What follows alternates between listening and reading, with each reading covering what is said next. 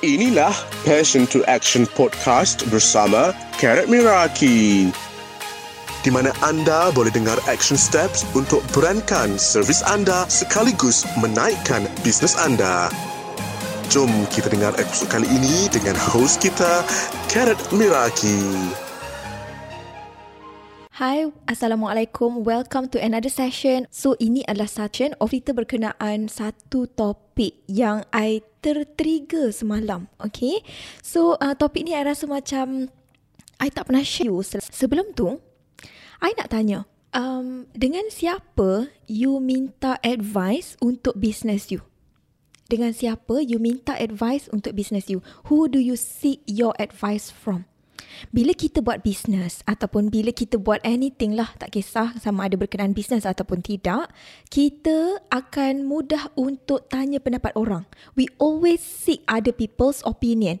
Uh, you rasa yang mana okay? You rasa I better buat ni ke buat ni? You rasa kenapa orang ni macam ni? Okay, kita akan sentiasa uh, minta advice daripada orang lain, betul tak?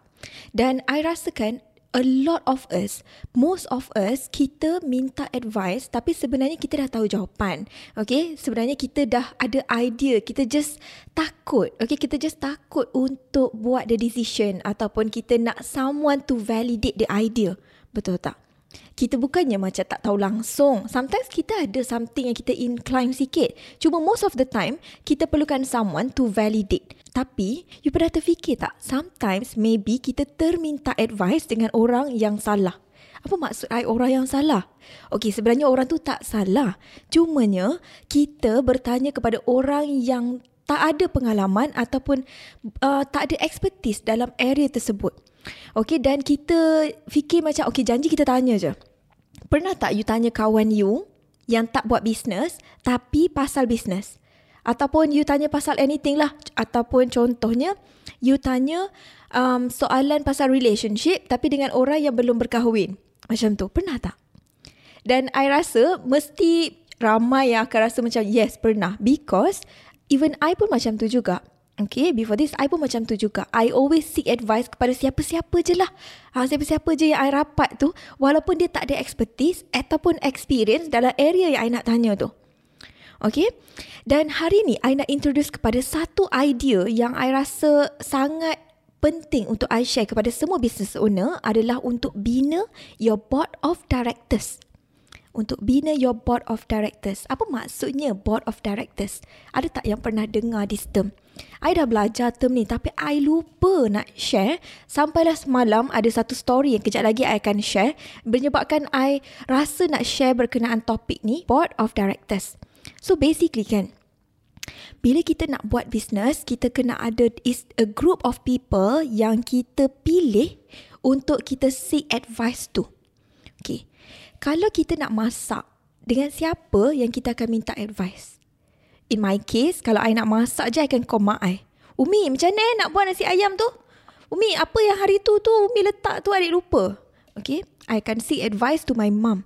Sebab dia adalah orang yang terbaik untuk I tanya pasal masakan. Okay. Let's say relationship. Okay. Let's say relationship. Kalau you ada masalah relationship, siapa yang you akan minta advice? Okay. Maybe you akan minta advice kawan baik you yang dah kahwin juga. Kan? Ha. Tapi kalau lah kawan baik you tak buat business, adakah you akan minta advice dengan dia? Tidak. Your board of directors adalah orang yang berpengalaman dan boleh bantu you. So ada tiga kategori dalam board of directors. Okay, dan ini pendapat I lah. Okay, pendapat I siapa yang patut berada dalam this circle of board of directors. Yang pertama, orang yang tak ada buat business tapi dia want the best for you. Orang macam, let's say, husband you ataupun um, your your dad, ayah you. Uh, so these are the people yang sayang you, yang want the best for you dan nak tolong bila you minta tolong. Okay, so orang macam ni dia boleh ada dalam your board of directors.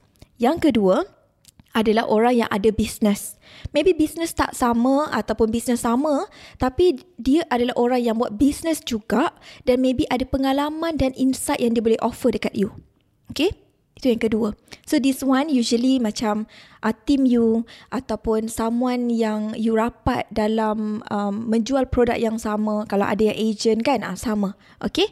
Dan yang ketiga adalah orang yang ada expertise dalam area yang you buat. Okay. Ini adalah leaders you. Ini adalah mentor you. Ini adalah coach you orang yang ada expertise dan dah sampai a certain place. Founder you. Okay, so these people, tiga kumpulan ni perlulah digabungkan untuk menjadi board of directors untuk you minta pendapat, untuk you seek validation, untuk you curahkan kesedihan ataupun uh, anything yang you need help, yang you perlukan support. Okay, these people. So, uh, bila kita fahamkan tiga area ni kan, kita akan lebih intentional dengan siapa kita bertanya soalan.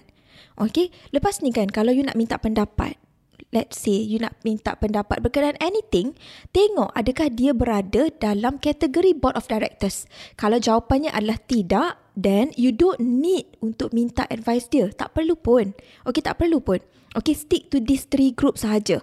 Dan maybe three group ni adalah tiga orang ataupun lima orang. It doesn't matter. Okay, tapi you make sure to keep it small lah supaya tak ramai sangat yang you nak tanya pendapat. Macam I kan, okay, uh, last weekend, I did a lot of um, brainstorming. I buat banyak kerja-kerja berfikir untuk projek baru. Projek yang I tak pernah buat, yang I tak ada pengalaman dan I nervous sangat-sangat, okay. So, I have a lot in my mind tau dan the the thing is everywhere. Okay, so I sit down dan I buat brainstorming tau. Dan halfway tu I sangkut.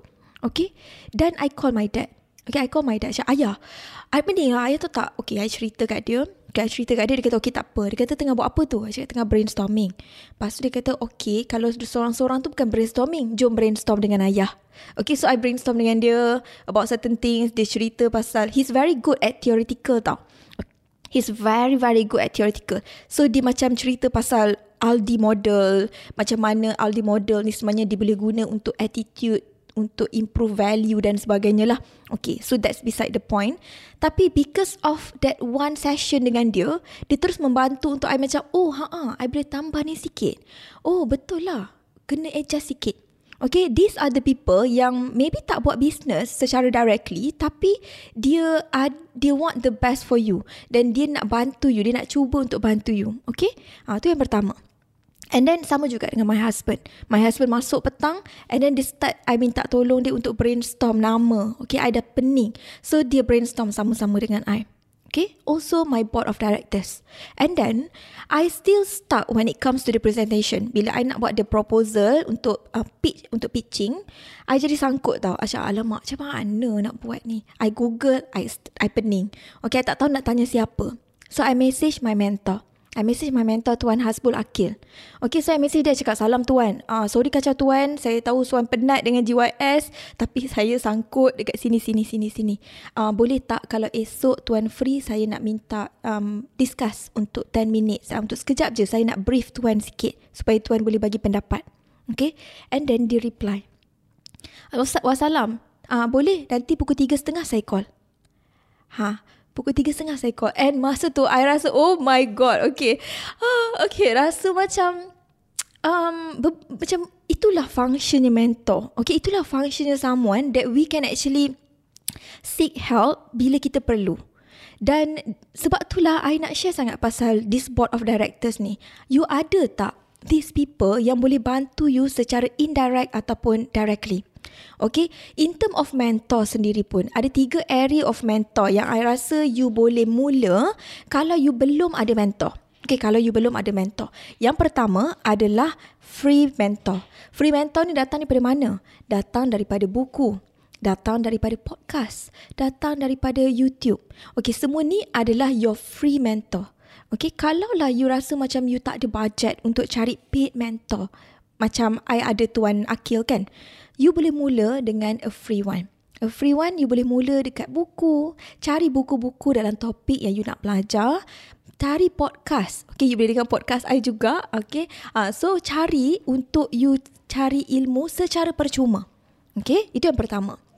Area yang kedua adalah paid mentor. Of course, bila kita um, ambil free mentor, kita yang kena cari sendiri dan kita tak tahu betul ke tak. Betul tak?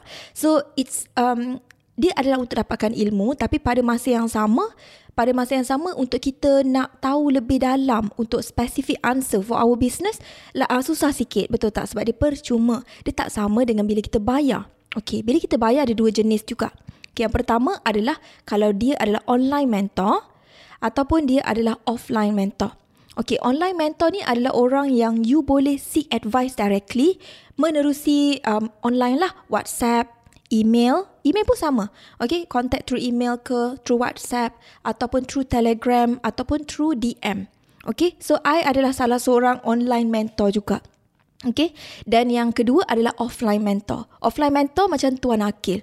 Maksudnya, I boleh jumpa, I boleh call, okay. Dan dia memang direct support. Dan of course, bila kita ambil physical mentor ataupun um, offline mentor ni, harga dia berbeza lah. Tapi start with what you have. Okay, bila you rasa macam you tak ready lagi untuk bayar for mentor, start dengan buku, start dengan ilmu, start dengan cari knowledge. Okay, lepas tu bila you rasa you ready untuk dapatkan someone yang memang bersama dengan you, okay, yang uh, boleh you tanya. Tak adalah you sangkut tu, you sangkut seorang-seorang. Okay, board of director you comprise of three group. Yang ketiga tadi yang I share, kenalah orang yang ada expertise dalam area yang you nak bina. Okay, so I rasa itulah message yang I nak sampaikan hari ni which is to build your board of director supaya mudah untuk you push through. Bila you stuck, bila you rasa macam you tak boleh nak proceed, bila you ada decision fatigue. Yang mana satu nak buat ni, yang mana satu nak buat ni ask your board of directors. So itu sahaja untuk sharing I hari ini. Thank you so much for being here. I harap you dapat sesuatu yang baru dan you dapat sesuatu untuk improve your life and also your business. Kalau you enjoy dengan sesi hari ini, please make sure untuk screenshot, share dekat IG story dan tag me and share kalau you suka ataupun kalau you tak suka um, apa yang you suka pasal topik hari ini, I would love to know as well. Okay, I memang prepare notes dan hopefully you enjoy sesi hari ini. Itu sahaja daripada I. Assalamualaikum.